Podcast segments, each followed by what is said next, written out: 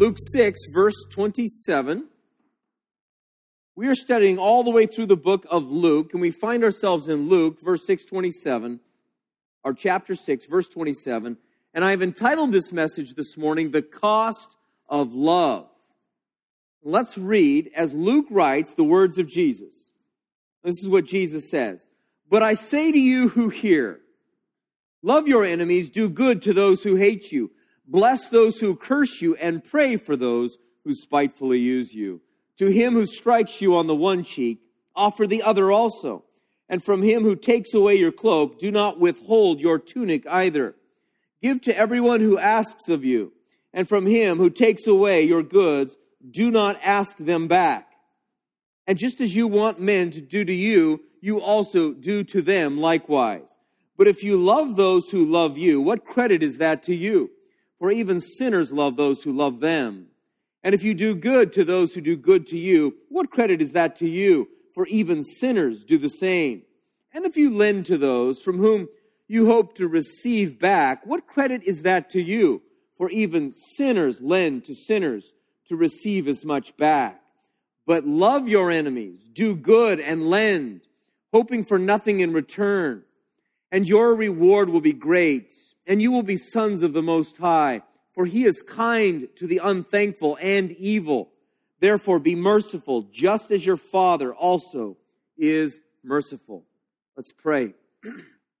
Thank you, Father. Thank you, Lord, for all that you've given us and all that you've done. And you are good, and you are loving, and you are kind.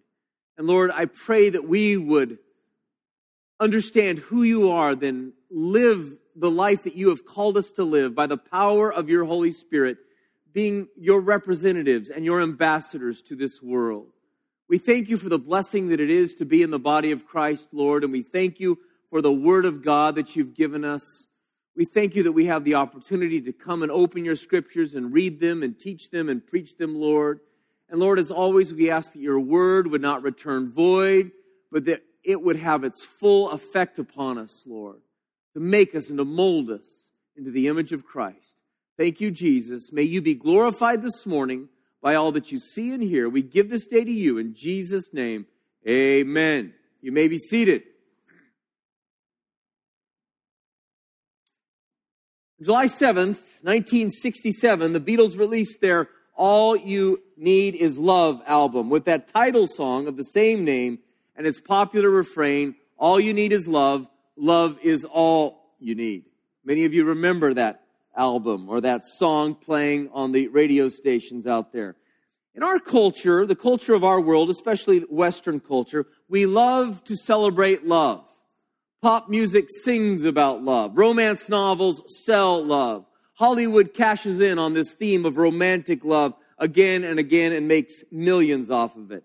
When I was a kid, there was a TV sitcom on called Love American Style. And that would come on and there would be these, these fireworks that would go off when that show opened up on TV. And that's when my parents would say, we can't watch that. Go turn the channel. And for you that are younger, you literally got up and turned the channel back then. That was the remote in the home. Your dad just looked at you and said, Kid, go turn the channel. That's why people had lots of kids, so you didn't need to buy a remote. As Christians, we talk a lot about love. Love your neighbor. We tell people that Jesus loves them and that God is love. Our Western culture, both secular and religious, is awash in love, and that theme is everywhere and we might get a picture in our mind that birds are singing in the trees and people are holding hands and we're all skipping on the sidewalk because there's so much love in our world. Well, we know that's not quite the case. If you've lived life for one day on this planet, you know that there is a shortage of love and that people are not loving one another. There's a serious lack of love in this world. Biblical love is very different from the world's definition of love. And often that message gets lost on people when we as Christians talk about love and God's love. You see, Jesus here, when he's commanding us to love, he is commanding us to biblical love, that is supernatural love, a love that comes from God and from God alone. Often when we try as Christians to share the love of Christ with this world, what they hear is the world's definition of love and not the biblical definition of love. You see, the world's definition of love deals with feelings and sentimentality. And often, increasingly today, it even deals with eroticism. It's an all accepting, all endorsing, kind of a mushy feeling of love. It is not based on truth. It is based on our emotions and making us feel good. When we say Jesus loves you, the world often hears things like, Jesus wants to make me feel good. Jesus wants to endorse me and who I am. Jesus would never ask me to change. Jesus will just help me to do whatever I want to do, appealing to my emotions. But biblical love is different. Biblical love is a sacrificial love that is always doing what is best for the other person. The biblical love is a tough love. It doesn't always make us feel good. You see, God's love is a very costly love, and it plays out in tangible action, not sentimentality. God's love is an active love. It is expressed as a verb, as in action, as people can observe our love at work. And that's why the Bible points to the cross as the greatest example of love in this world. That Jesus paid it all so that you and I might live. He knew and recognized the penalty that was upon us. He saw that and he said, I will go in their place. I will pay for them so that they can live and escape the wrath of God. That's the greatest love in the world. Jesus said in John 5, 15, 13, greater love has no one than this, and to lay down his life for his friends. And Jesus there was speaking of the cross. I am going to go to the cross and die for you. And I'm going to do it because I love you so that you can live. Paul told the Romans in Romans 5, 8, but God demonstrates his own love toward us in this, that while we were yet sinners, Christ died for us. While we were yet sinners, Christ died for us. He didn't die for us because we were so good. He didn't die for us because we were so cute and pretty and it looked like we deserved it. He died for us because he loved us even when we were sinners. That's love. Now in English, we have one word for love. And we use that word for all sorts of things, and it cheapens it, doesn't it? I say, I love my wife, I love my job, I love airplanes, I love a Philly cheesesteak sandwich. And we just talk about love for all of these different things, and it kind of brings the word down, and it loses its special meaning of what it really is. The Greeks were far more precise, and they had four words for love storge, phileo, eros, and agape. Now, you don't need to remember all those, but it's important for us as Christians to recognize that when we see love in the Bible, what is behind it? What kind of love is the Bible talking about? Knowing that the New Testament, of course, was written in Greek. Storge love is that type of love that we have in the family. Love for one another in our family, those of us who are related to us. Phileo is that love between friends, that very close love. It is quite often called a brotherly love. Not brothers in a family, but friends that are so close, they love each other so much, it's like they are brothers.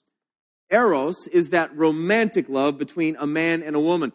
And that is almost exclusively the type of love that our culture concentrates on.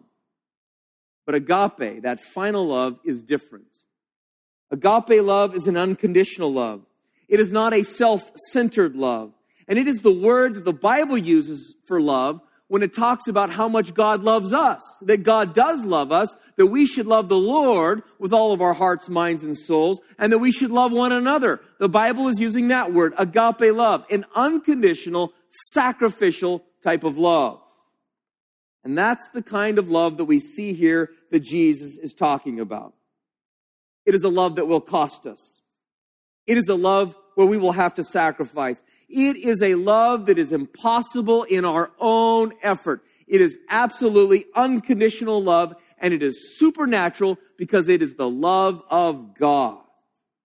When we read this section of scripture and we see that Jesus is commanding us to love in these very difficult, almost impossible situations, we recognize that the Christian life cannot be lived in our own and by our own power. It's got to be the power of God, the power of His Holy Spirit living inside of us. This is a love beyond anything that we are capable of in our own flesh.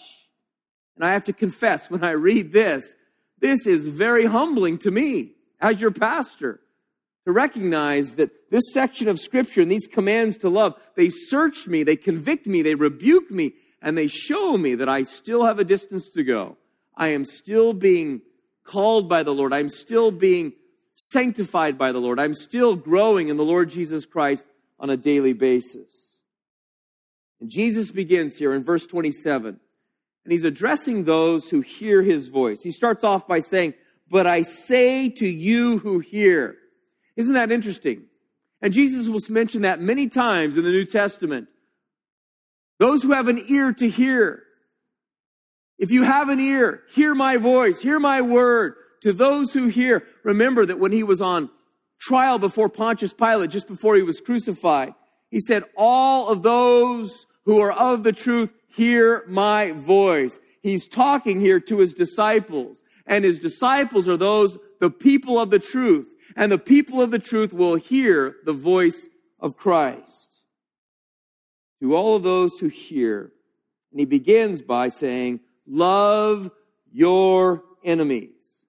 Love your enemies. Now that sounds so great on paper, doesn't it? Love your enemies. Oh, yes. The world would be a much nicer place if we all loved our enemies. It sounds so noble, so philanthropic. It sounds so stately. Maybe John Lennon was right. All you need is love. Love. Love is all you need. Okay, good. You didn't get up and run. I was afraid of that. But if we're honest, when we read this, this cuts our heart to the core because all of us have enemies. We all have people that don't like us. We all have people that we don't like, and we fail to love them as Jesus commands us here. It is a very humbling passage. All of us have people who have hurt us and betrayed us and turned on us and stabbed us in the back and done things that were deeply injurious. That's just life in this world. Jesus does not deny that we have enemies when we come to Him. He doesn't say, oh, once you come to Christ and once you become one of my followers, all of your enemies will go away and everyone in the world will be your friend. That's not what Jesus says at all. He confesses and admits, you're going to have enemies in this world. But what's our response to them? What is our response to our enemies? What is expected of us from heaven's vantage point? Jesus commands us to love them. We are to love them. We are to actively and sacrificially, with agape love, love our enemies. And that's what sets Christianity apart, doesn't it? We are commanded to even love the worst, the people that would hurt us and harm us, the people that hate us we as Christians individually are commanded to love them, even our worst enemies. How are we to love them? The Bible says we are to do good to them. It doesn't say do no harm to them. Now that would be different, wouldn't it? The Bible said, okay, if you have enemies out there, do nothing bad to them. All of us in our flesh and in this world, we could all live with that command. Oh, that'd be an easy one. All right. I don't like them. They're my enemy. Oh, fine. I will just leave them alone. I won't mess with them. I'll let them go their way and I'll go my way and we'll all be fine. We'll all be happy. That's not what Jesus commands us to do. He says, use your resources, Christian. Use your time, your energy, and your money to bless your enemies, to make life better for them. That's staggering, isn't it? I know that searches you because it searches me as well. We can look at that and we can think, no, no, Lord, obviously this is a misprint.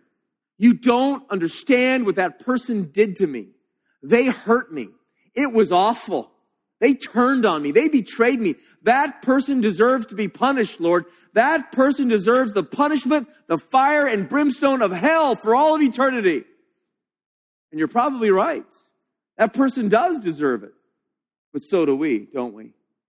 So do we. When we understand God's perfect system of justice, we too deserve God's punishment. And God is saying, Be merciful because I am merciful. And now you are to show that and express that mercy to this world, even to your worst enemies, because it demonstrates my love to this world. And we can never forget that we as Christians are called to be the disciples of Christ, but not just disciples.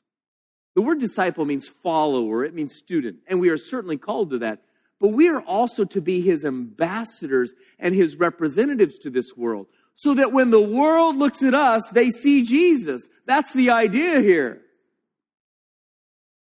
And just in case you missed it, Jesus says, Bless those who curse you, pray for those who spitefully use you. The first time you read this and it says, Love your enemies and do good to them, you can think, oh, well, maybe that was, maybe that was a, an error there, or maybe it's lost in the Greek and the translation and so forth. But Jesus says, no, bless those who curse you and pray for those who spitefully use you. Ouch. It hurts. Then you realize that that's exactly how Jesus lived when they were nailing him to the cross and they were piercing his hands and they were piercing his feet, what did Jesus do? He prayed for them. Father, forgive them for they know not what they do. Father, they don't recognize the level of crime that they are committing here. Do not hold it against them, Lord. Jesus could have cursed them. He could have reviled them. He could have said, you don't know what you're doing. You're killing the son of God. I curse all of you for this. He prayed for them. You see, this is love that is defined from a heavenly vantage point. It is love that emanates from another kingdom and obviously does not come from this world. Our natural reaction in this world is to do what? It is to strike back. It is to get even with people. It is to make our enemies pay for their transgressions against us. I'll show you. You mess with me, I'm really going to mess with you. And that's how the kingdom of this world operates. You slap me, I'll shoot you. You shoot me, I'll go and blow up your family. You blow up my family, I will nuke your country. Don't mess with me. There is this natural tendency to escalate the revenge and not only to get back, but to elevate the response and to make our enemies regret the day that they ever messed with us, the day they ever crossed us. That's how this world works. We've all felt that and we've all experienced that in this world. And what's worse, we've all done that. We've all been perpetrators at one time or another, trying to get revenge on our enemies. So then, how can Jesus tell us to bless our enemies, to pray for those who spitefully use us, to do good to them when it is so foreign to this world and so foreign to our thinking and our natural reactions? How can Jesus command to do this? He is speaking from the vantage point of heaven. And when we look at it from the vantage point of heaven, it all makes sense. You see, God's love comes from God's perspective and God's character. And as Christians, we are to have God's character and God's perspective when we look at this world. That's what He has called us to. And we know that this world is temporary. And we know that this world is passing away. And even if this world does go on for thousands of more years, I don't think it will, but even if it did, it's very temporary for us, isn't it? Our lives are very short here. But Jesus is saying the reward of God is eternal. Your life is temporal, but heaven is eternal, and all of God's reward for you is. Kind of like a father telling his son that's having trouble in school. Maybe he's being bullied by a bunch of boys or, or a gang there at school. And the father says to his son, Have nothing to do with them. Son, if they come and try to make a difficult life for you, they begin to intimidate you and to provoke you into a fight, walk away. The son looks at that, Dad, if I do that, I'll look like I'm weak. People will make fun of me. They won't think very highly of me. But the dad knows I've got a prospective son that you don't have, and I have resources that you don't have, and I can make this right. But your job right now, this week in school, is to walk away from it. I will take care of you. Because if you get involved with the gang, if you get provoked into a fight, it will only drag you downhill and your life will spiral out of control. Let me take care of it, son. And that's exactly the perspective of our Heavenly Father. He's basically saying to us as Christians, you're going to have enemies in this world. You're going to have great difficulty in this world but let me take care of it. I am in control. I am sovereign and nothing escapes my notice. Your life is very short. Three score and ten, plus a little minus a little. But heaven is for all of eternity and I am going to reward you.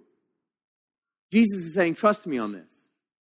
My Father knows how to reward you in a way that your greatest persecution from your greatest enemy in this world will look petty when you compare it to all that the Father is going to pour upon you for all of eternity. So the job that I've assigned to you as a Christian, the role in life when it comes to your enemies is to love them, to do good to them, to bless them, and to pray for them. That's what I've given you. You're going to be hated in this world, but do not hate them in return. I want you to love them even as my Father loves this world. As incredible as that command is, that's our calling. And we need to keep this in perspective and see the big picture.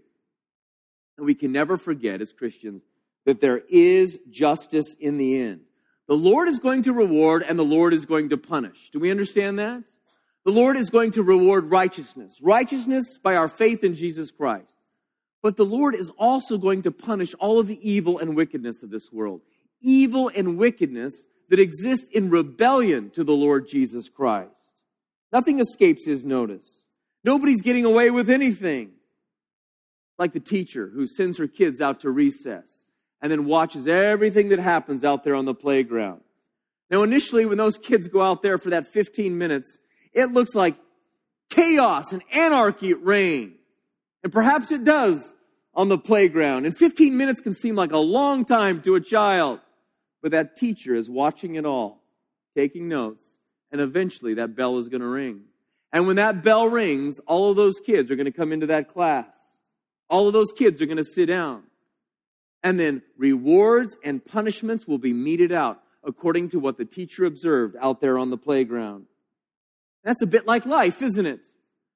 It can look like chaos and anarchy reign in this world, and that there is no justice, and that people get away with sin endlessly. And we can think, where is God in all of this? The bell's going to ring eventually. And punishment and reward will be meted out. And God's wrath will be fierce and awesome and swift, and it will be done in perfect justice by a perfect judge. We can leave the punishment of sinners into the hands of God. We don't need to attempt that feat. It doesn't belong to us. God will take care of it. And that's what Paul told the Romans in Romans 12, 19. He said this, Beloved, speaking to Christians, do not avenge yourselves, but rather give place to wrath. For it is written, Vengeance is mine, I will repay, says the Lord. Vengeance is mine, I will repay, says the Lord. Do we understand what Paul is saying here? Don't seek revenge on your enemies in this world. He's saying, step back and give room to the Lord. Vengeance belongs to Him. Give room for His wrath and His judgment and His justice. It's not in your hands. That's the perspective of Jesus here in all the commands that He's giving us. And that's why He can command us to, to this supernatural type of love. To do good, to bless, and to pray for our enemies, and to love them in a way that seems so absolutely incredible. That is our calling. That is our command. And we leave the justice of our enemies to God. And sometimes we're all tempted to think that, Lord, if I don't get them back, if I don't take up my revenge here on earth, they're going to get away with it. And justice will not be served. The Lord says, No, no, that's my department. I want you to love them. And then Jesus says, if someone strikes you on the cheek, offer them the other cheek. And this is where we get our line turn the other cheek in Christianity. Now, we need to be careful to understand what the Bible is saying here and what the Bible is not saying. This can be a little bit confusing. And if you take this in the wrong direction, it can be very self destructing. You can put yourself in some very bad situations. The Bible is not teaching here that we need to continually put ourselves in harm's way to continue to place ourselves in abusive or harmful situations without ever trying to escape. That's not what the Bible is saying. You can't look at this and think, well, okay, this man is assaulting me right now, but I got to turn the other cheek, so I can't leave the assault. I'll just allow him to continue to assault me and take my money and to take my health and beat me into the ground. Not at all. Doesn't mean that we need to surrender our natural God given defense mechanisms. I mean, when somebody swings at you, duck. Go ahead. That's my advice, all right? Just duck. Put your hands up. if you don't, if you don't duck or put your hands up to guard your head in this world, you're not going to live long. God has given us this ability to defend ourselves, and it's right, and it's good. Don't look at this verse and think, well, I'm going to love my enemy and turn the other cheek, so I will never resist evil when it comes my way.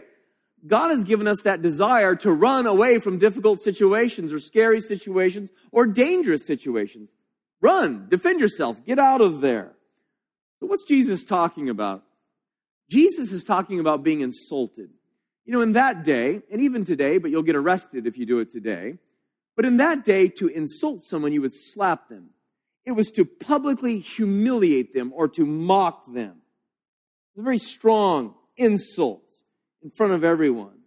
And Jesus is saying, when you suffer that kind of painful and egregious insult, even in public, you are not to get back at them. You are to be prepared for another insult, and you are to be prepared with a right heart before the Lord. Don't retaliate. Don't get back at someone. Remember that when Jesus was standing before the high priest, he was on trial. Caiaphas, the night before his execution. Caiaphas asked, asked him a question. Jesus answered. And the guard standing next to Jesus didn't like the way that he addressed the high priest. And the Bible says that he struck Jesus, probably with an open hand as a smack across the face, as an insult to Jesus. Jesus did not turn to the guard and say, okay, now hit me again.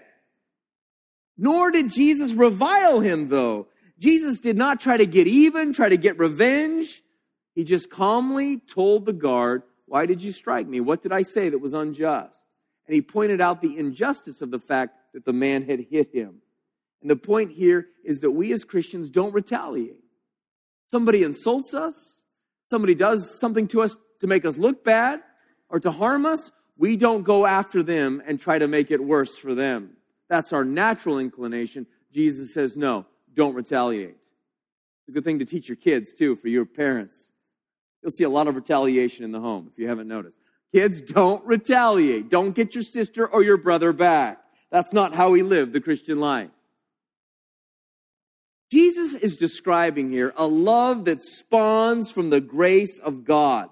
This is God's love. This is a heavenly love. This is a love beyond and outside of this world. And to understand it, we really need to look at the big picture of what's going on and where we are. Let's evaluate the timeline of where we are living today. Where are we? This is what we call the church age or the age of grace. Does God judge sin? I mean, is that a, a valid statement? God judges sin? Absolutely, it is. God judges sin even in this age of grace. But we have to admit, when we look around at the world, there are a lot of sinners getting away with a lot of sin. From Wall Street to Main Street to my street to your street. There are a lot of people out there sinning, and it doesn't look like any justice is coming their way. Why is that? Why does God allow sinners to go on sinning in this world? I mean, He certainly has the ability to strike people dead, and He's done it in the scriptures. We've seen it. Remember Nadab and Abihu? They were the sons of Aaron. Aaron was the high priest, Moses his brother. And on one occasion, Nadab and Abihu went to offer fire before the Lord. The priest would come and burn the sacrifice, and they would bring incense before the Lord, burning incense. Nadab and Abihu presented strange fire or profane fire before the Lord. Now, we don't know really what that means, except that they did it in a wrong way with a wrong motive and a wrong attitude before the Lord. And when they presented this strange fire, this profane fire before the Lord, God struck them dead on the spot. You don't come before me like that. Bam, they're dead. And it was so fierce and so strict that he told Aaron through Moses, don't even mourn for them. Don't even shed a tear for them. That was my right judgment upon them. God did it in the New Testament as well. Remember Ananias and Sapphira? They had sold land and they had taken the money and they had lied about how much money it was and they had given it and said that this was the whole amount. Now, they didn't have to give any of the money. It was clearly theirs. They could have given all of the money, 50%, 10%, or none of it. It was strictly their money. The problem was they lied. And they said this was all of the money. They lied to the Holy Spirit, and God struck Ananias and Sapphira dead. So God can, has the right, the ability to strike sinners dead the moment they sin, but so often He doesn't. And obviously, by observation, He hardly ever does that because there are a lot of sinners getting away with a lot of sin, it would appear, in this life. So, why? Why does God allow sinners to continue to sin? Why does he allow evil people to continue to commit evil in this world? That's one of the criticism, criticisms of God, isn't it? We've all heard it. I can't believe in a God that allows so much evil in this world. God allows evil. He allows sinners to continue to sin because he is reaching out to them by his grace, by his goodness. He is still calling to them. And that is how God is relating to this world by his grace. And he is calling people into his kingdom by his goodness and by his love. That is his primary means of relating to this world right now in this age of grace. That's why Paul says in Romans 2 4, or do you despise the riches of his goodness, forbearance, and long suffering, not knowing that the goodness of God leads you to repentance? It is the goodness of God that brings us to repentance to repent of our sins and to receive his forgiveness. You see, God's goodness, God's amazing grace is what he is using to call us into a relationship with him, to know him, to love him, to experience his forgiveness. The fact that people have trampled on that grace and they continue to sin and live far from the Lord is not the Lord's fault. And so many people want to blame God, don't they? And I hear this all the time. I can't believe in a God that allows so much sin in this world. Okay?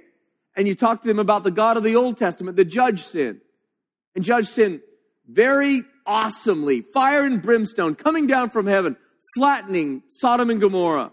And then they look at that and they say, well, I can't believe in a God that is so judgmental and vengeful. You think, which is it? Which is it? When God judges sin, you don't like him because he's too angry, you say. When God allows sin because he calls out to people by his grace, I don't like that God either. Just an excuse. They don't want to believe in any kind of God because they want to worship themselves. God is reaching out to this world right now by his grace. And when we understand that, when we understand the calling of God, the goodness of God, and the grace of God, and that we are his ambassadors and representatives to this world, that he has called us to demonstrate his goodness and his grace to this world, this kind of command that Jesus gives us all makes sense. These are very difficult commands here. This kind of love is very hard. It is a love that is filled with self denial. It is a love of self restraint. It is a love that is supernatural and a supernatural goodness that we do not have on our own. We must rely upon the Lord for this kind of love. It's very difficult. But Jesus commands us to this. And we understand it when we have a eternal perspective that we are representing Jesus in this world and that this life is short and his reward is eternal. And he's going to punish evil. We can leave it in his hands. And with that knowledge and understanding, everything else then falls into place. We understand why God commands us to love this way because we are representing him to this world. And then Jesus says, if somebody takes your cloak, and your cloak was your garment to keep you warm, be ready to give them your shirt as well. Now, this was a big deal in this day. A lot of Americans have 30 changes of clothing. We have five or six coats in the closet. It's not a big deal. In that day, most people had one set of clothing, and your cloak is what kept you warm. It was your outer garment. Jesus says, if somebody takes it, be ready to give them your shirt as well. What's he saying there? Is that an unjust situation? Of course it is. Very unjust. Jesus is saying, God is going to take care of you. But you, in doing that, and with that right attitude, you will have represented the goodness and the generosity of God to this world. When people want to borrow from you, Jesus said, let them borrow. Be known for your generosity. Don't demand anything in return because God is giving and God doesn't demand anything in return. And once again, we need to understand what the Bible is saying here and what the Bible is not saying. If you're in a place of authority, this does not mean that you can't hold people accountable and responsible for their actions and what they do with the stuff that they've borrowed. If you're a mom and dad, hold your children extremely responsible for the things that they borrow and force them to return it in better condition than when they borrowed it. So, yes, we can do that with our kids. We can do that if we have a place of responsibility in society. This doesn't mean that you need to destroy someone in one of their bad habits. Jesus is not saying, well, you know, a drug addict, an alcoholic came up to me and asked for money and they're homeless, so I, I gave them money so that they could go spend on their drugs and, and more alcohol and destroy themselves even further. That's not what Jesus is teaching. Jesus is not saying that for everyone that's lazy and greedy and indolent and they keep stealing from you, that you've got to just open things up and say, Yeah, keep stealing. I'm not going to prevent it. No, you'll destroy that life. Not what Jesus is saying. What Jesus is saying is that we are to look like the Lord in all that we do and how we relate to this world. God is generous, even to the people who do not deserve his generosity, because none of us deserve his generosity. And Jesus is saying, represent and look like your Father in heaven. Be generous to this world. Be known for your kind mercy and generosity, even to those who don't deserve it in your life. And then Jesus gives us a qualification that's beautiful and it's perfect. And he puts this, this definition, this defining principle in front of us so that we can all understand it. And he says there in verse 31 And just as you want men to do to you, you also do to them likewise. Just as you want someone to do to you, do that also to others. That's what I'm commanding you toward. That is the standard by which all behavior is judged. Love your neighbor as yourself. Do to someone else what you would want done to you. It's also a great tool, once again, parents, to teach your children how to behave. Would you want your brother or sister to do that to you? Then don't do the negative things and do do the positive things that you would want them to do to you. It's a wonderful tool. A wonderful tool to instruct society. It's a wonderful tool to instruct the church and how we're to live with one another. What would you want done for you? Do that same thing for others. Now, notice that Jesus does not put this in the negative, as most world religions do. They teach, don't do to someone else what you wouldn't want done to you. That allows us to draw a line and say, okay, I wouldn't want them to bother me, so I won't bother them, and I'll just let them go their way, and I'll go my way. That's not what Jesus says. Is what would you want done? He puts it in the positive. He puts it in the proactive. You are to serve your neighbor even in a way that you too would want to be served. If you were in need, wouldn't you want someone to bring you a meal? Well, then do that. You were hurting, would you need encouragement and want encouragement? Well, then do that for others. And that's what Jesus is saying here. And it comes back to that biblical definition of love, that sacrificial definition of love. Jesus is commanding us to love with that agape, unconditional love. And it all points to Jesus. Why does Jesus command us to love this way? Because it's an introduction of the gospel. For God so loved the world that he gave his only begotten Son. Why did the Father send the Son to come and die for us? What was his motivation? For God so loved the world because God loves us, he gave his son. And we are to show that same kind of love. We are called to display the love of God to this world, a love that will make people receptive to the gospel. So when they see that love coming through you and me, we set them up, so to speak, to understand the love of God and the giving of Jesus. And then Jesus says in verse 32, but if you love those who love you, what credit is that to you? For even sinners love those who love them. And if you do good to those who do good to you, what credit is that to you? For even sinners do the same. And if you lend to those from whom you hope to receive back, what credit is that to you? For even sinners lend to sinners to receive as much back. That's primarily how the world loves, isn't it? The world loves in this type of reciprocal love. If I do something good for you, then you need to do something good for me. If I love you, you better love me.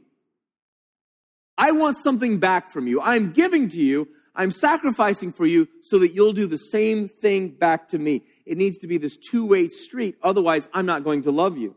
But that's self serving love. And Jesus says, don't love like that. Because God doesn't love like that. God does not give his love so that he can get something back. And we are to express God's love to this world. You see, God loved us even when we were sinners. God loved us even when we were living in rebellion to Him. God loved us even when we were far from Him. That's when He gave His Son for us so that we might live. That's the kind of love that God has. And we see an example of this in the Old Testament. Remember the prophet Jonah. God sent the prophet Jonah to the Assyrian city of Nineveh to tell them of God's love, that they're in sin, they need to repent and receive the forgiveness of God. Remember the story. Those of you that have been in church, you remember the story of Jonah from the time you were a kid. Jonah was a prophet, and the Lord said, Go to Nineveh. Jonah said, No way, I'm not going to Nineveh. I hate those people. I hate that city, and I'm not going there. Actually said no to God. Nineveh's to the northeast of Israel. Jonah got, went to Joppa and got on a boat headed west. He was going in the other direction. And as he was on the boat out on the Mediterranean, a huge storm came up, a storm so bad that the sailors began to toss their tackle and their, their goods and all the cargo overboard. That's bad when a storm makes you do that. Finally, Jonah told the boys, hey, listen, guys, the storm is because of me. I serve the God who controls everything, including the weather. This is from him. You got to throw me overboard. They said, no, no, no, we don't want to do that. And sure enough, time went on, the storm intensified. Okay, we're throwing you overboard. And I think that Jonah was actually wanting to commit suicide. He was saying, I would rather die, throw me in the deep and let me drown so that I don't have to go to Nineveh. I would rather die than to see that city repent. That's how intense his hatred was. So they heave ho, throw him over the side, and a great fish swallows Jonah. Was it a whale? Was it a fish? I don't know. The Bible says fish. And he's in that fish, in the belly of that fish for three days. Now, the most incredible part of the story is that Jonah is in that whale or fish for three days before he repents. Can you imagine that?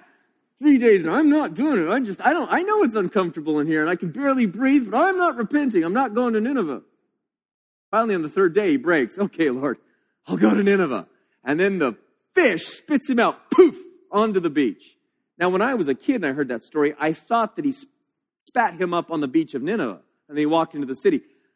Nineveh's hundreds, thousands of mile inland. No, no, he still had to walk a great distance. You can imagine with his bad attitude, oh, I just spent three days in a fish and now I'm walking all the way to Nineveh. I'm going to tell those people. And so he gets to Nineveh and he just goes in there and says, repent, repent, because the judgment of God is coming. You better repent.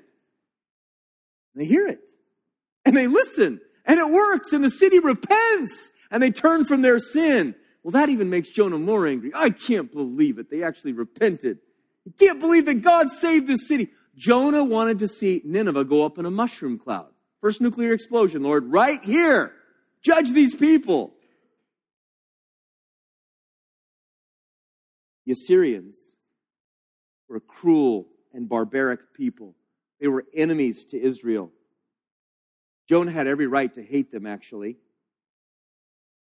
The cruelty of the Assyrians, the city of Nineveh, was legendary. Legendary cruelty in war, legendary cruelty to their prisoners of war.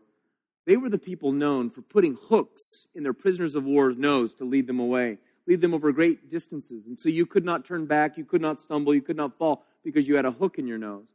They were the people known for skinning, filleting their enemies alive so that the, the, the city that they were fighting against could hear the screams. And they would put the skins of their enemies up on the wall. These were a very cruel and horrible people.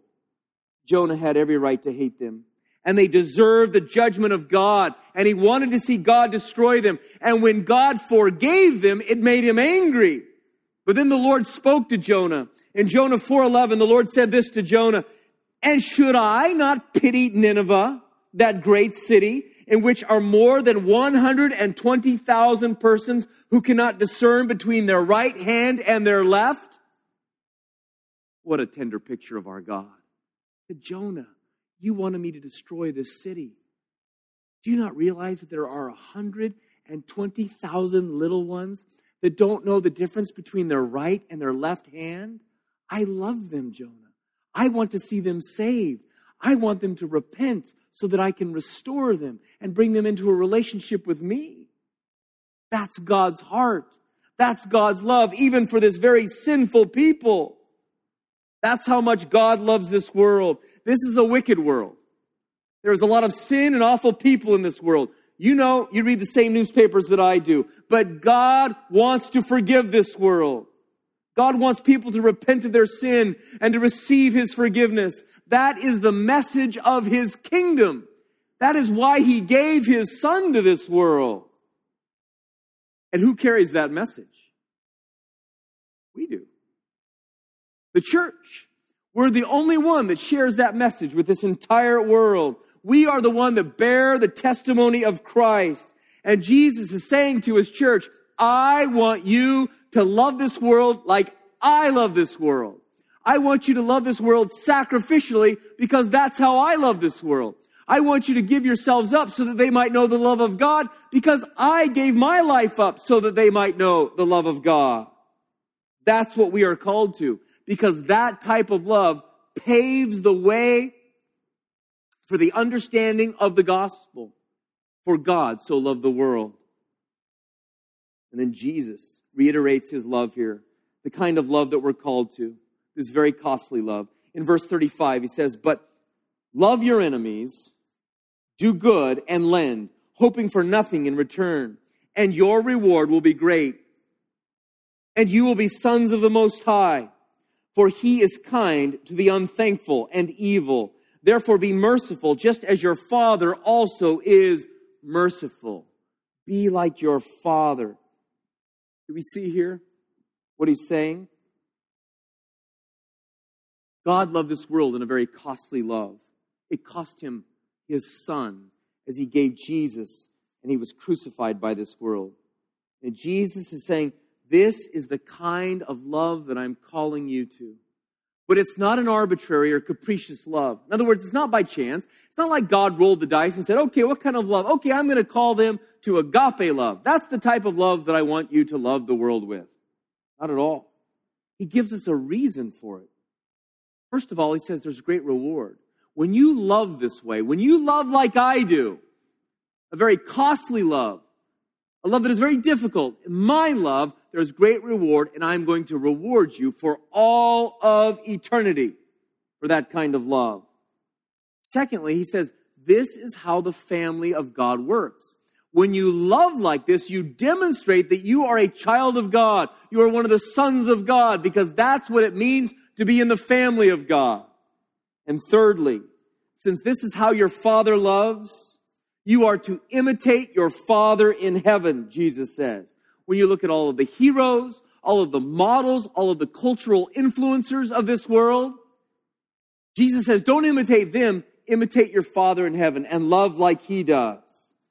Don't love like this world. Love like your Father. Love sacrificially love in a way that costs you much. Because that's how much Jesus loves us. That's why he went to the cross for us. That is the definition of agape love. That type of love is what prepares this world to hear and to receive the gospel. For God so loved the world that he gave his only begotten Son, that whoever believes in him shall not perish, but have everlasting life. That's the message we're called to.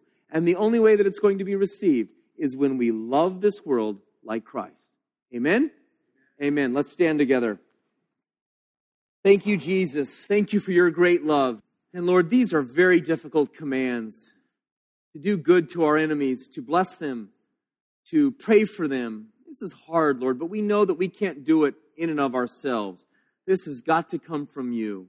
And Lord, I pray that we would be a church that would turn our lives over completely to you so that we can, by the power of your Holy Spirit living inside of us, learn to love one another and then learn to even love our enemies in this world with that type of love. And I pray, Lord, then, that you would use this church as a blessing to this, this city and the surrounding communities and ultimately even to the world, Lord, as we love in a way that is very sacrificial and we prepare people to hear the good news of Jesus Christ that the Father so loved the world that he sent, he gave his only begotten Son. Lord, that's a wonderful message that we carry.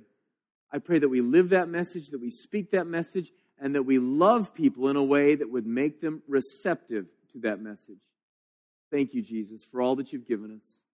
Thank you for your many, many blessings. I pray that you would bless this body, bless this church, that we would have a wonderful day and a wonderful week in you. Go with us, Lord, in the power of your Spirit, wherever you take us this week, and may it be a grace and blessed filled week in you. In Jesus' name, amen.